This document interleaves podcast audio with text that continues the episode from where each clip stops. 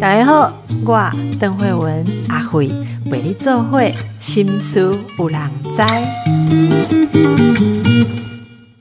大家好，今天又要来服务大家生小孩的事情。在安娜哈，最近觉得很帮助大家生小孩，大家有没有生比较多？这是因为呢，呃，我们大家很多人追随喜爱的一位妇产科医师哦，就是呜呜医师。呜呜医师有很多人追随他的文章哦，他的这个社群呃网站。那他出书了，书叫做《好运》，好运我们知道是怀孕的孕。诶，如果现以现代人来讲啊，大部分很多是不孕呐，哈，然后期待能够生小孩，所以怎么样好好的孕啊，那真的也是一种 lucky 一种好运。可是重点是书名的后面还有三个字叫做做自己，这个我就非常的好奇。我拿到这个书的时候，我自己很想看，因为我觉得好运跟做自己哈。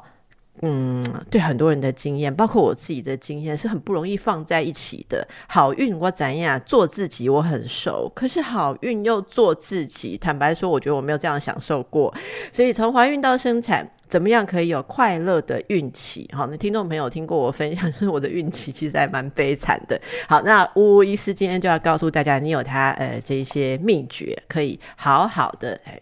度过你快乐的孕期，当然对新生儿也是很好的。我们就赶快来欢迎我们的呜呜医师，你好，嗯，大家好。吴医师为什么会想到要写这本书？是太多人生孩子的过程，很多很多的问题吗？对，就发现很多人怀孕之后，他就把他原本的身份抛弃了，就是他本来可以不用吗？可以不用吗？当然可以不用，就变成说他的身份现在就是只有孕妇，然后就。就变成所有的孕妇，不管你本来的体能状况啊、知识的水准啊、你工作的能力，或是你的个性，全部被单一化成一个孕妇大家觉得想象中该有的样子。那在过程中就会一点一点流失自我的样貌。那我我觉得这件事情蛮严重，是因为孕妇接下来的身份就是妈妈嘛。那你当了妈妈之后，你就会把自己摆到更后面，所以这是一个蚕食鲸吞的过程。就是当你验到两条线的时候，就有很多人会告诉你啊，都要当妈就忍耐一下啊，然后就很多事情都很惯性的叫你牺牲放弃。那这个东西会一一直延续到甚至小孩十八岁。所以不止不止不止 不止，所以就会觉得是不是可以从孕期开始做点什么？那这些东西其实是我在整间常常回答的一些问题，或是网络上有些人私讯我一些故事，那就把它写成一本书。那我觉得这跟过去的孕产的工具书不太一样，是它是一个比较使用者导向的，就很多是孕妇本人问的问题，那我在用口语化的方式回答。那所以很多人看完觉得是站在他们的角度跟他们聊天，然后举了很多的例子。那希望呢就是说用科学的知识，然后结合每个孕妇独特。的身体经验，让大家在孕期就是未必完全是快乐，但是还可以保留那个最大比例的自己。好，这个听起来真的是让我觉得，呃，恨不相逢未生时哦，真的是。哎，先这样说了哦，到底孕妇哦，以现在来讲，您现在接触到的孕妇平均年年龄应该也是二三十岁占比较多，当然现在有很多二十几，二十几很少。二十几很少了，二十几为多，二十五以下很少，真的哈，大概都是三三四三五左，所以都是有一点误会啊，就是了哦。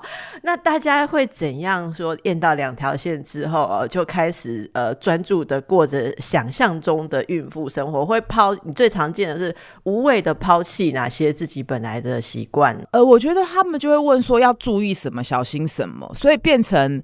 吃喝什么都要问，比如早上一杯咖啡其实根本不会过量，那就也不会喝。那有些人白头发比较早白，他很习习惯的会去染头发，他也不敢染，然后不敢烫发。那甚至走路也会走的比较慢。那他通勤如果是坐机车，也有很多人跟他讲说不能坐机车。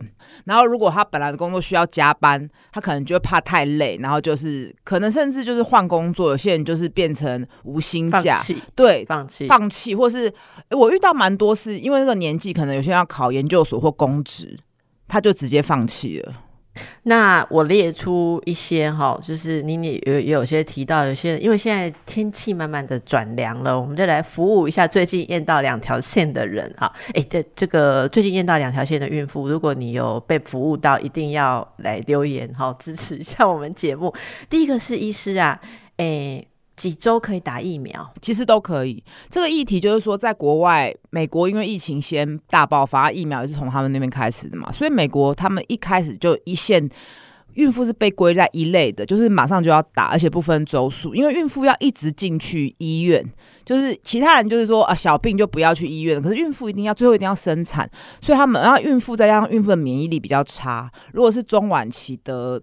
呃，染疫的话又比较容易重症，那一旦重症，小孩就可能早产，所以等于就是，而且打了疫苗，抗体又可以给宝宝，所以等于就是一兼二顾。所以在美国，其实他们只要一就是你只要验到两条线，其实你就可以打疫苗。那而且它的分类是被归在很前面的，但是这个在我们台湾就会做法会有点不同。那在因为就是说，大家会有一个传统观念，觉得三个月内什么事都不能做。那所以就变成说，台湾很多医师的习惯是三个月、四个月。所以我确实遇到很多孕妇去打疫苗的时候就被退货，就说你大点再打。而且台湾你大家也知道，就一开始对疫苗接受度不是那么的高，就是有很多的流言跟迷思。所以确实很多孕妇她自己想要打，但是去到施打站又被拒绝。那其实就是因为说大家会。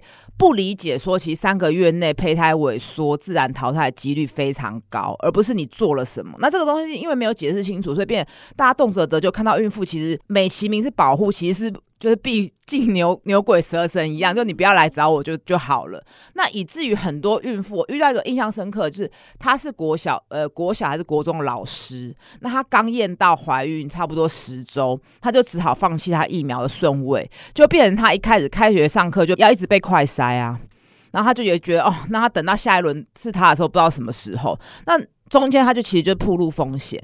那我刚刚讲的是老师，有些是护理人员，所以其实孕妇照科学逻辑来讲，跟一般人是一样的，就是就算现在验到两条线，你也马上可以打疫苗，你不用等所谓俗称的三个月。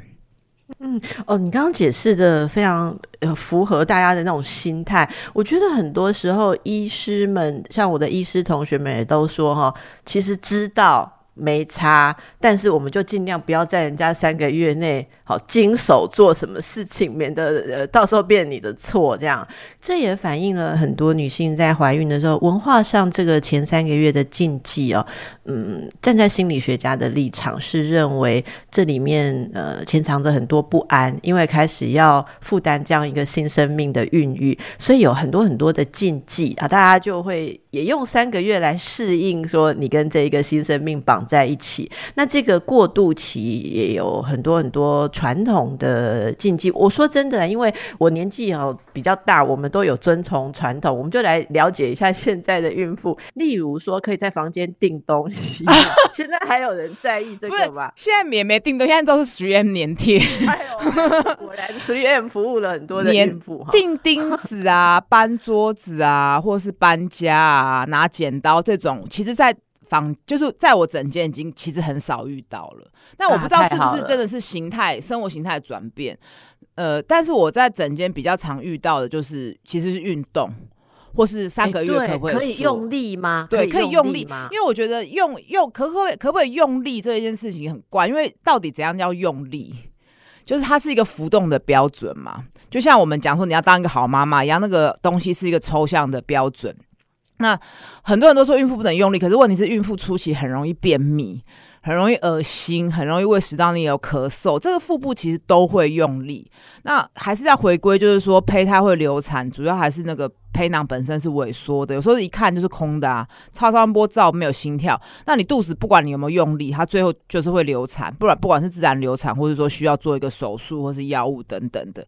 那所以用力这就是很，连拿重物就一个小包包都不能拿。或是不敢快跑，那我觉得另外在整件遇到其实蛮常是早期真的流产了，他就会回头检讨他的非常多的事情，比如说生气啊，我听到最离谱的就是穿的很短啊，冷到啊，然后或是拿东西等等的，就不预期的事件发生的时候，其实那个女性的一举一动常常会被检讨，所以有些女性她其实很直白的说，她知道这跟她没有关系，但是她宁可前面小心一点，不要落落人口实这样子。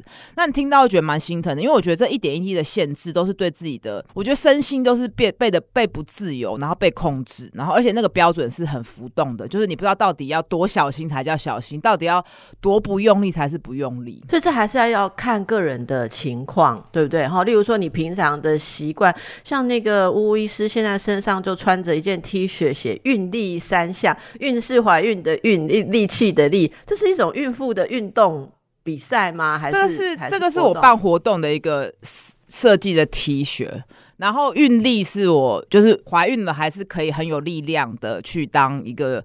当自己，然后可以运动，运力是我办活动的一个类似口号。然后运力三项，其实我是借用一个国际的赛事，叫建立三项，就是深蹲、硬举、卧推，然后就再设计一个几个图案。啊，孕妇可以做这些？对，孕妇都可以做，几周可以做，都可以做。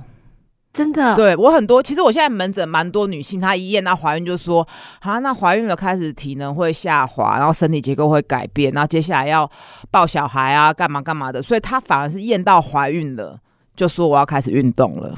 哦，我真的觉得非常羡慕 现在的孕妇，可以在医师的指导下，哈，真的，我我我们很多人那个时候怀孕啊，像我们比较高龄怀孕，就非常的害怕，好，再加上等一下要请教医师，如果孕期有一些容易出血的现象，很多人几乎是把自己躺平，好，就被把自己躺平之后。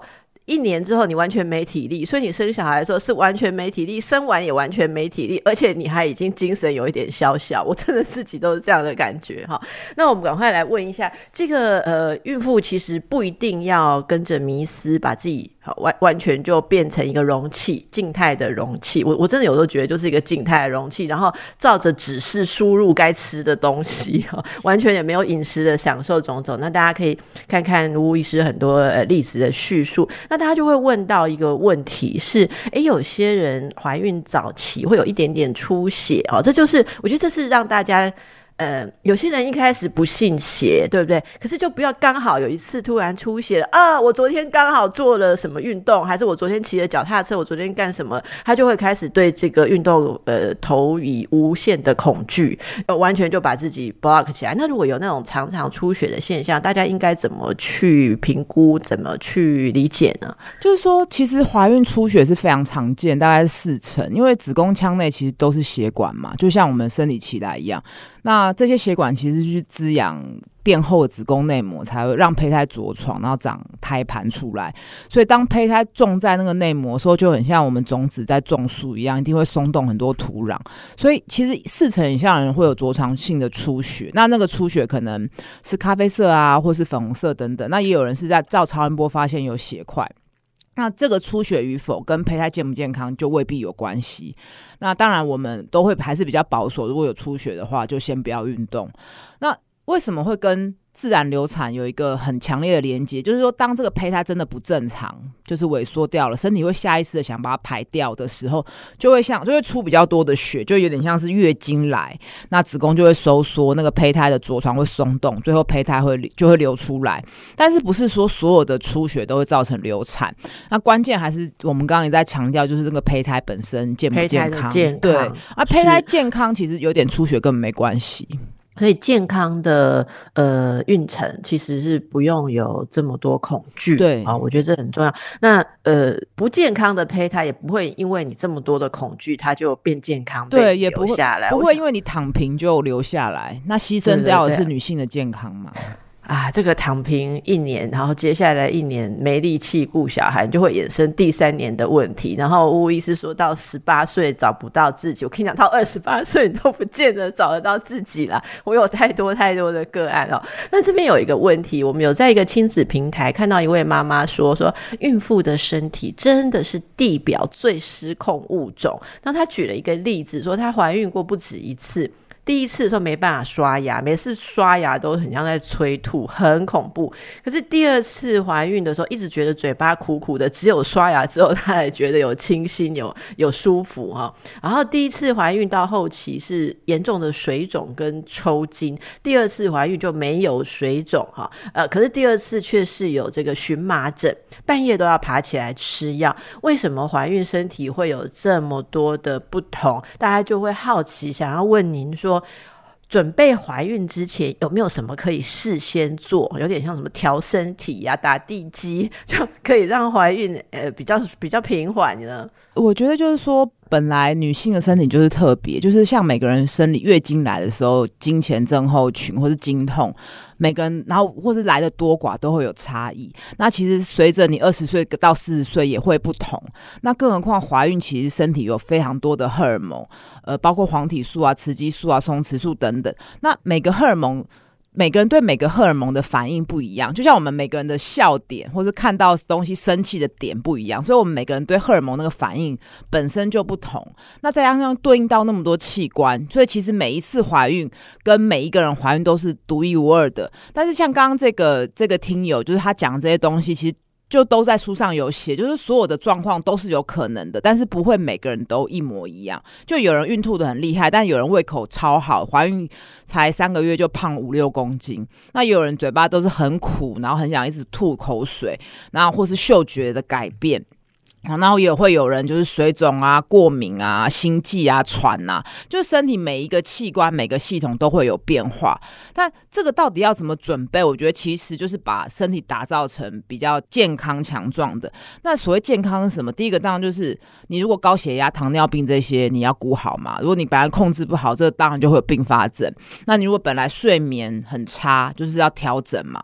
那再来就是说，有没有养成一个运动的习惯，还是你都做事的生活，就是都做的东倒西歪？比如说，你都这样歪一边呐，那你歪一边，等下肚子大了，你当然右边会更紧绷嘛。所以你的运动有没有提升你的心肺功能？因为我们知道怀孕非常喘，大家也没办法帮孕妇呼吸，所以你有没有做一个规律的？对，每次都我每次都很想帮孕妇呼吸，因为我心肺功能很好，可是不可能嘛。对，所以。所以有没有去让你的心肺功能、让你的身体素质、肌力变得比较强？我觉得运动非常重要。再来就是饮食，哈，就是我觉得现代人就是对饮食好像很多健康的心知，可是我们对饮食的基本的东西不了解。就是你这餐到底那个意思？我们先让大家喘息一下，呼吸一下，那我们等一下回来吃东西。好，好，我们孕妇呼吸了哦。现在来问一下这个呜呜医师。你说吃啊，我们已经忘。你刚刚说我们已经忘了饮食这件事，基本的地基本。嗯，哎，那是什么？应该不是忘了，是是忘了，还是从来没有学过？就是到底什么是蛋白质啊？什么是淀粉啊？那有些人，比如说中午他只吃一个干面，然后一点点青菜。就是完全不均衡嘛？我觉得你在备孕的时候，其实可以花点时间去理解各个营养素。那每天的青菜有没有吃够？水分有没有补充？啊，你看青菜吃够，你叶酸就有一定的量了嘛。然后有一些叶黄素、植植化素等等。那有没有一个礼拜吃到一两次鱼？你有吃到鱼，你就有 DHA 了嘛？那你有没有都？你如果不是吃素，你有没有吃到红肉？红肉就有铁质嘛？就是你的营养。来源是不是均衡多元的？那水有没有充足？还是你都吃一些加工食品、精致食品？那营养是不均衡的。那这个调整起来，对于受孕一定有帮忙。那你也不会一验到两条线的时候很很惊慌的说啊，我都乱吃，这样会不会对胎儿不健康？当然，其实不会立即的影响，但是我们可以。借由备孕这段时间，比较在乎自己健康的时候，把自己的身呃身体的状况，就是从饮食到作息到运动都调的比较正常。那再来就是说，我觉得心理这个层面也是要顾到，因为有人备孕的时候非常焦虑，那很容易跟伴侣吵架，就是啊这个时间要同房，你怎么就不行？那到底现在是我一个人备孕还是两个人备孕？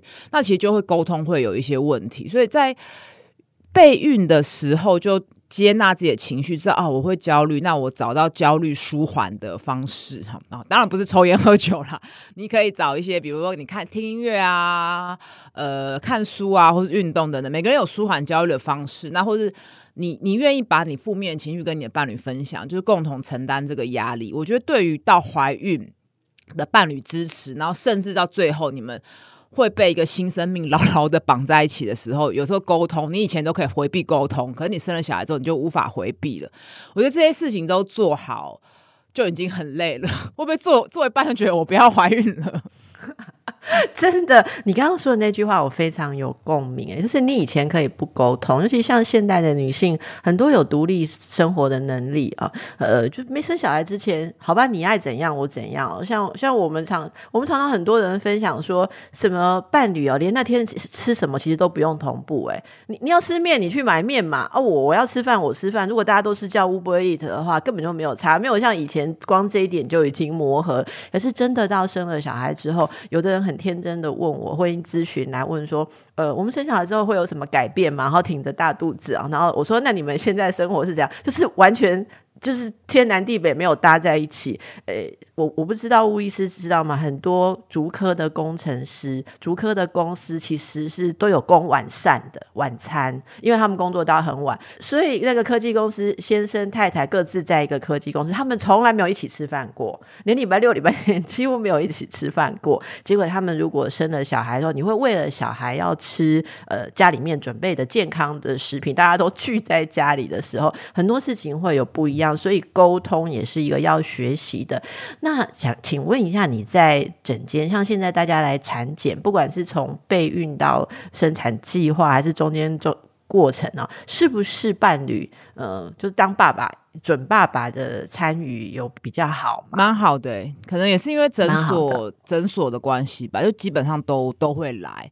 那在在旁边打手游的比例也有下降。以前有些人来，然后就是打手游，可是现在比例也都有下降，然后也有就是你会感受到他听到胎儿心跳跟超音波那个兴奋。我觉得蛮明显，就整个社会氛围有改变，大家会对于这个参与的程度比较积极，然后甚至也有就是男性他拉住我问说，就是说他要怎么样避免在孕期太白目啊？他觉得他讲什么话，太太都会好像会生气，就是而且也有先生就说，那他可以现在做什么功课？就是我觉得他们变得比较积极，跟可能五年前比是差蛮多的。这里我们就看到一个国民健康署的讯息，国民健康署在今年会推出全新的爸爸孕产育儿卫教手册，据说有结合医学、社会、心理不同领域的专业来提供孕产跟育儿的照护资讯。简单讲，说以前这一本叫做妈妈手册嘛。就是给妈妈看的啊，对不对？里面还我有我有看到里面还有维持愉快的心情，我真的是丢给爸爸看，就是说知道吗？要让我维持好的心情。他说我不知道怎么做，你也给我一本手册啊。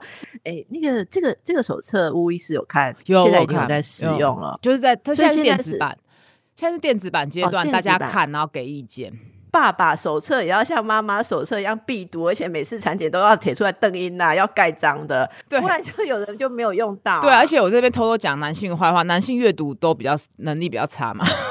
哎哎哎，你怎么知道？最近有一个出版社找我说出一个这个新手爸爸的书，然后我们就很认真，我就想说，哎，写个大纲。就他们跟我说，不行，要做图文书，因为男性比较没有在读文字，对啊，所以要结合漫画家画图。真的还假的？真的，像我这本书也有给伴侣的画，然后都会，我就是刻意把它写的很条列式。很像那个工具的使用说明书，不能写太多字。有哎，我觉得就是比例上，他们看长文的比较不愿意。而且我觉得，毕竟，可是反过来，我觉得他们在这件事上面应该要做更多功课，因为他们没有相关的身体经验啊。好，我觉得我们一定有很多男性听众现在很很很不服气啊，因为我们知道男性的阅读能力应该是非常好的，因为最难的什么史学书啊、时事书、财经书都都是读者都是男性，可是可能要读到这一些不熟悉的哦，以前在呃身体的领域或者是怀孕生产的这种属于对女人对话的领域，也许是不是我们写的比较呃没有让男性读者觉得有被对话的感觉？这就是我们所有的作者一起努力。不过我觉得吴医师写的是非常哦容易让大家有幸福感。那这里面说到。孕妇你刚刚讲那个心情，很多孕妇都觉得说，怀孕如果生气的话，哦，就会对胎儿造成可怕的影响。结果因为太害怕生气，变得一天到晚在生气。你也有提到这个情绪，孕期的时候怎么样做好心理跟情绪的照顾呢？我觉得先破一个迷思，就是说生气不会影响胎儿啦，因为小孩出来也会生气啊，就是因为人本来就七情六欲都有，你不可能拔掉负面的情绪，所以先是要接受自己就是会愤怒，那你可然后再去厘清你愤怒的原因，那你。其实很简单，就是当你身体有不舒服的时候，你本来就很容易易怒嘛。那你当然就是想办法去缓解这些不舒服。所以，比如说孕吐药啊、胃酸药啊、头痛药，这些药物都是可以吃的。你就用一些药物的方式，让你的身体先比较舒服。那再来就是说，呃，所以为什么鼓励孕妇就是做自己继续想做的事情？因为当你有很多事情不能做的时候，你就会有强烈的剥夺感。当然也会愤怒嘛，对，就会觉得为什么其他人都可以了，就剩他不行了。那再加上真的是不能抽烟喝酒啊，如果本来有一些饮酒习惯的人，这时候就是会会比较痛苦嘛。那有些有些有时候有些胃教更严格，说怀孕不能喝珍珠奶茶，不能什么什么，那就是会更加累积那个愤怒值。所以我觉得先是要理解说，没有一件事情是那么严重，你不会因为你喝了一杯珍珠奶茶就马上得妊娠糖尿病，你也不会因为吃了一颗止痛药然后就。影响到胎儿，先去理解知识，再就是找到舒缓生气的方式啊。有些人就是会抱怨呐，会跟朋友讲啊，那或者是会把它写下来。所以有一些网友他会把他不开心的事情写下来。我觉得光是书写或是说出来，就是一个很好的抒发。那我们作为如果你是孕妇身边的人，我觉得就是或是伴侣，你就是倾听，你就是慢慢的听孕妇讲完，那不要急着说教，不要觉得说我现在有了爸爸手册，我就可以来指导孕妇怎么当孕妇。所以大家就是当做一个支持跟旁听者，我觉得就是这件事都，我觉得日日积月累都非常重要，因为。你的愤怒跟负面情绪不会只有初期怀孕，到中期，到后，尤其到后期，你又开始担心说生产会不会顺利啊，母乳的哺喂会不会顺利啊？那之后回职场啊，月子中心啊，那婴儿车啊，婴儿背巾一大堆的。那我觉得作为外围的人，可能就把这些杂事处理好吧，就是你至少婴儿车啊、婴儿房这些可以做好。这我是指伴侣的事情。那。我也很担心伴侣看了爸爸手册之后，就开始一一本书照着这样对说，那你怎么没有这样子？你有没有不对？就是我们还是要知道说人有差异性。哎，对耶，你讲这个果然是在第一线的人比较会知道可能反正。我们都想的很美好哦，所有的人拿到一个手册，如果阿妈也拿到阿妈手，讲重点就是大家要把怀孕这件事情慢慢的去接受，它是一个。蛮正常自然的过程，在大部分的状况下，你并不需要寄托太多的焦虑跟恐惧。可是，当然该做检查的时候，该留意的，我们要靠知识哦，科学的知识，最呃正确的心知来帮助。有很多人会在怀孕期间做各式各样的检查。听说现在哦，只要你愿意花钱呐，可以做到超多检查。有人会做什么基因啊，或什么几万块，对不对？全部都给他塞，而且好像没有。做到就觉得，诶，是不是没有尽到啊责任啊，或者什么责任？你会建议大家怎么去决定自己需要哪些检查？嗯，我觉得先要厘清一件事，就是没有检查可以百分之百保证你的新生儿是健康的，因为确实有很多的疾病，包括比如自闭症迟缓，或是。听损啊等等，他出来才会知道，所以这个不确定性，我觉得还是要放在心里。那接下来你就是抓大，我是觉得抓大放小，比如像唐氏症或是先天性心脏病这个高层次超音波，或是你要去确定小朋友染色体，这个是该做了，而且这个检查也已经很久了。那接下来就是看每个人对于健康检查的习惯，有些人觉得他尽可能就的都要做，那那也没有关系，但是要衡量自己的经济的能力，就是那个是。就是资源分配的问题嘛。那讲到羊膜穿刺，我觉得还是要讲一下，就是这个检查当然是可以百分之百知道胎儿的染色体，可是它背后潜在是有一个风险，就是大概千分之三破水。流产的风险。那在知道这些资讯之后，你再决定自己要不要做。就是虽然现在就是说病人自主权嘛，病人自己决定，可是我觉得医师还是要提供完整的资讯。就是没有一个检查是百分之百的。那有些检查它是没有风险的，那相对比较贵，可以做抽血。那有些检查国家补助比较多，可是它是有一个风险的，那就看你个人的状况。那你如果比已经在肚子痛、一直出血的不稳定了，当然就不适合羊膜穿刺。可是你如果很稳定，那你也觉得，哎，我可以接受这样的风险。那因为其实人每天都在风险判断嘛，我们走出门就有可能被讲比较。不好不吉利，就是你就有可能被车撞。我们搭飞机有可能飞机失事，可是这个风险的高低，其实每个人他承受的是不一样的。那只能就是说，讲羊膜穿刺这个风险是大部分人不会发生，那大部分人也有做，那你就根据自己的状况。那有些人他像高龄。来高龄来讲就好了。四十岁有人觉得我四十岁怀孕了，我胚胎异常几率高，我一定要做羊膜穿刺。可是也有人觉得我好不容易怀孕了，我不愿意去承担那个去动它。对对，所以这都没有对错。那跟每个人过去他的生命经验，还有他周遭，他也许有朋友就是破水流产了，所以他就不愿意做。我觉得这个选择权就是解释清楚之后，又要还给孕妇本人。那当然，我在这边还是觉得，就是当发生不良事件，比如真的破水流产，或是真的生出有一点异常的小孩。的时候，我觉得我们要相信，就是说，所有的医护跟孕妇都是在帮胎儿去做最好的决定，没有人想要害这个胎儿嘛，然后就少一点就责吧。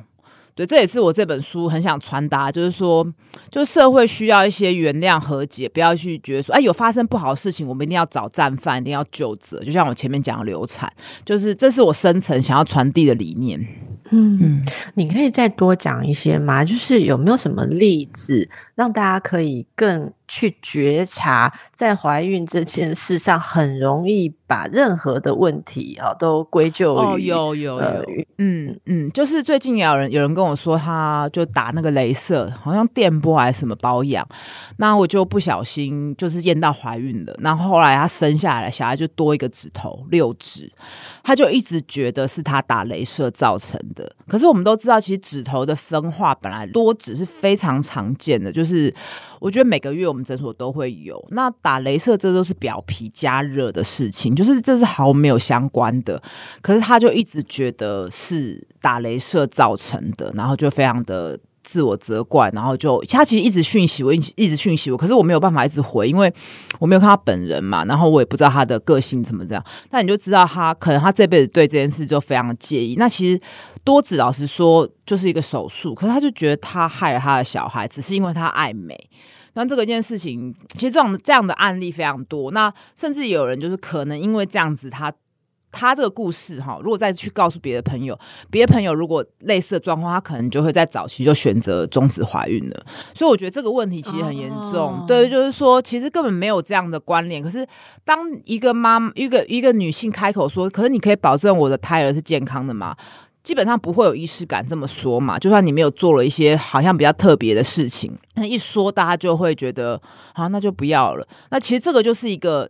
找战犯和救责造成的负面的影响，对于孕育一个新生命寄托了多少的期待？我想，尤其是现在人，哦，少子化，嗯。这当中，孕妇能不能变得更自主、自由，还是其实背负着更多的焦虑？大家的心情是如何？也欢迎，如果是看 YouTube 或是 Podcast 的听众，可以跟我们留言一下，分享你的经验哦。如果诶想要跟大家讲什么话，你有共鸣的，我们会帮你读出来。那我们让大家再休息一下，就是考虑要不要再生一个。来，等一下来请教关于生产哈，生产的想法跟计划。经过了辛苦的孕期，虽然我们希望今天介绍巫医师的书《好运做自己》，可以让大家孕期不要那么辛苦了哦，但总也还是辛苦。到了快要卸货生产的时候，现在有很多新的呃想法，就是比较比较人道吧，我觉得比较人性、快乐的生产。我们也跟大家介绍过几次温柔生产哦，呃，很多新的概念。那巫医师，你在这本书里面，呃。有一篇哦，讲到美好的生产不仅是母婴均安，我觉得这个蛮值得来跟大家分享一下哦。那除了母婴均安，我们是可以追求什么更高的美好？嗯，我觉得就是让她觉得自己是一个很有力量的女性。就是我之前有帮。我的一个很好的朋友接生，那他因为他其实是 不太认真运动，然后很瘦，算是比较瘦弱的女性。然后他觉得他这辈子做过最有勇气、最有力量的事情，就是把他的儿子生下来。那他待产的过程是非常的长，就是用力的时间非常久。那因为他跟我，他非常信任我。那我那时候也蛮资深的了，所以我们就很有耐心的去等待，然后最后我等于有点类似用真空吸引的方式帮他，所以他其实算是非常困难生产的案例，但是在整个过程中，我没有一直跟他说，哎，你很难生哦，可能等下开刀。就因为他非常信任我，所以我就自就是等于没有一直跟他讲这件事，所以他觉得他生产的过程虽然久，他都不知道。他后来才知道说哦，他是困难生产，但他觉得在整个过程中，他变得非常的有力量，然后跟我那个信任度又很密切。那在过了这件事情之后，我就觉得说，这就是一个很美好的生产，就是它不只是孕育一个新生命，它还是同时觉得自己被。更 empower 吧，更有力量，所以我觉得整个在生产待产的过程中，那个人与人之间的互动非常重要，就是。你就是尽可能正向积极的鼓励，就好像我们如果比比如一个马拉松或是竞技的选手在比赛的时候，身边的教练或是补给员应该都是要说哦你好棒哦，就是等下就要过终点了，你很厉害，你是最好的，而不是一直负面的跟他说你怎么那么没有不会用力啊，平常练习什么没没有发挥全部啊，就是不会一直负面嘛，因为这是一个类似运动心理学，我就觉得生产应该也是要这样，就是所有的医护人员应该是以这个孕妇为主体。产妇为主体，那在安全的状况下，你应该是要正面积极的鼓励，而不是恐吓说啊你怎么都不会用力呀？其实根本没有人是天生会生小孩的嘛，所以我觉得这件事情就是人与人互动非常重要。再就是。我们是不是充分的理解生产到底发生哪些事？那呃，到底打减痛分娩是怎样？那有没有要灌肠？其实没有要灌肠嘛。那减会阴是什么？那整个待产为什么要绑胎儿监视器？呃，待产可能会多久？那我可能到后面我会有点因为荷尔蒙跟疼痛会有点情绪失控。这些东西如果可以事先的说明，哈，就很像我们如果今天要去比那个脚踏车的比赛，我们可能会先一直。比如我们要去比环法，我们一定会一直去看那个环法的路线的赛道是长什么样子。我们知道到时候怎么去应应跟补给。其实生产也是，你如果预先知道你会遇到什么事情、什么状况，我们可以做好什么准备，你就不会有那么多害怕跟恐惧。那周边的人也不要一直觉一直用很痛很痛去吓你。就像我们带小孩去看牙医，我们不会一直跟小孩说等下很痛哦，医师很凶哦，你就完喽。我觉得有时候疼痛归疼痛，可是那恐惧会让疼痛加倍。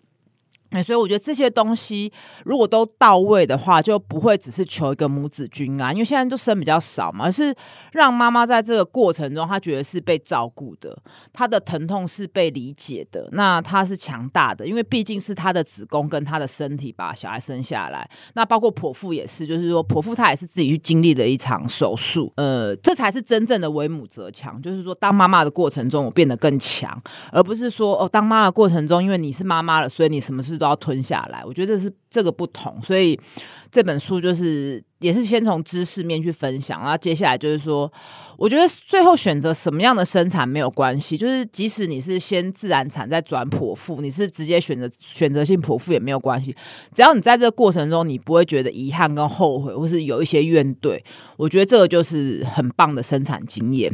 那您觉得现在的医疗院所哦，现在开始有一些。不一样的做法，好像有些地方有余裕或人力，就可以做更多呃，让产妇比较舒服的规划。可是。以目前主要啊，我我不能说主流，就是说主要比较大众、常见的医疗院所的生产的方式，有没有什么可以大家在期待更好的地方？例如像医学中心啊、大医院啊，还有呃诊所啊，有有些什么差异嘛？我我觉得第一个就是要想一下，就是所谓的医疗分级，像比如说英国或荷兰，他们很多人是居家生产或者在诊所生。那其实台湾有这个现象，就是中南。不会比较像在诊所生，那其实高危险妊娠的才要去大医院，不然大医院以前我们都会处于那种很棘棘手的 case，当然自然而然没有办法做到那么人与人的关怀，所以那这个背后就是要大家要知道，你就算去大医院，你还是可能遇到不好的事情，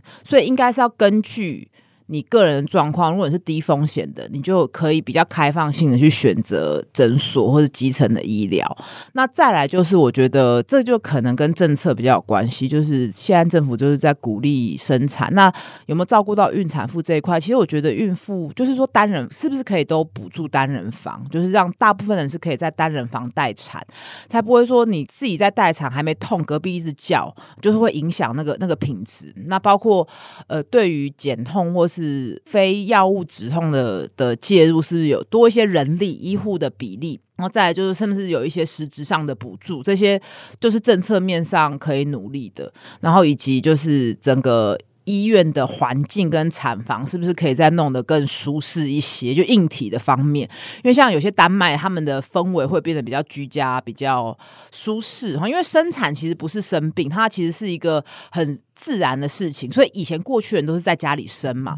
那当你在家里生的时候，你就是比较放松，比较不会那么情绪紧绷，尤其是。生产产台有那个手术灯，其实看到很多人会非常的紧张，所以呃有些先生是不敢陪产的，因为他觉得那个那个氛围让他很很很紧张不舒服。所以这些硬体的是不是可以搭配？然后再就是我们对于呃陪产这件事的容忍度要更高，因为有些大院他是觉得说陪产他没有鼓励的，但这几年也有改变，就是。以前都是不能陪产，现在基本上你不陪产，大家会觉得你很奇怪。那我觉得陪产这件事也非常重要，因为不管怎么样，这个伴侣，或是说单亲的话，他的姐妹或是他妈妈，一定是他最亲密的人。就是他再信任这个医师，也不可能比家人更信任。当你生产的时候，其实是一个很脆弱，你身体下半身是铺路的，然后呃你是流血的。那在原始的设定其实是最容易被野兽叼走的嘛。这时候你有一个亲密的对象在身边的时候，你也会比较安心。那这些就是都是从呃医疗分级啊，到政策面，到食物场上，是不是以孕妇为主体？我觉得可以努力的东西还非常的多。是，那大家如果啊还有机会当孕妇的话，也可以平常多关心一下这些政策，例如修法，有人提案的时候，不要觉得事不关己，等到你要生的时候才在那边哀说啊，怎么会是这样？哈，像刚才讲到的这个陪产。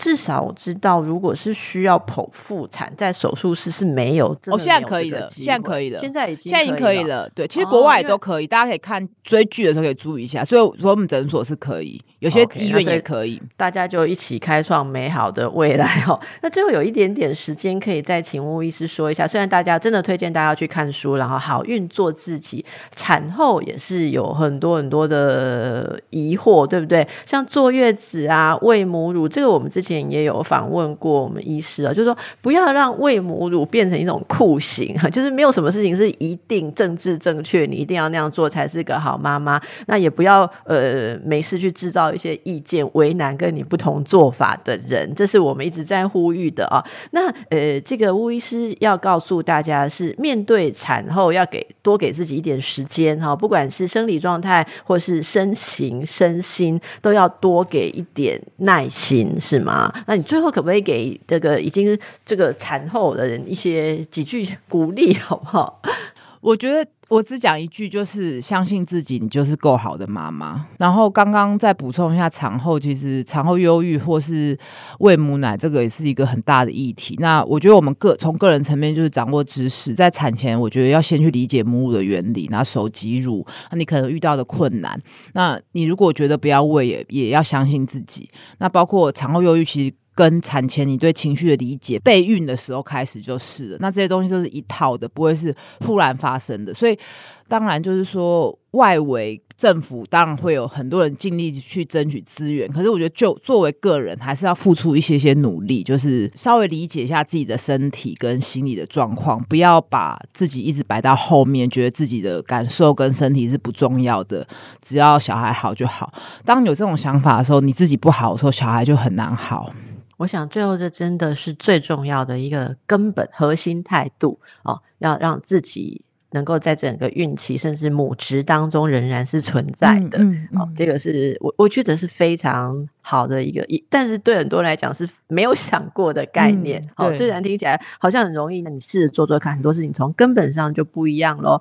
好的，最后祝福大家哦，都可以好运啊！就算没有好运，也可以做自己。我想运气的运，对对，最想要带给大家哈。那我们下次看有没有机会。是刚刚听到，偷偷觉得巫医师可能有去环发，还是没有？下次来给我们介绍一下运 动还是什么？可以可以，谢谢你，拜拜拜拜拜拜。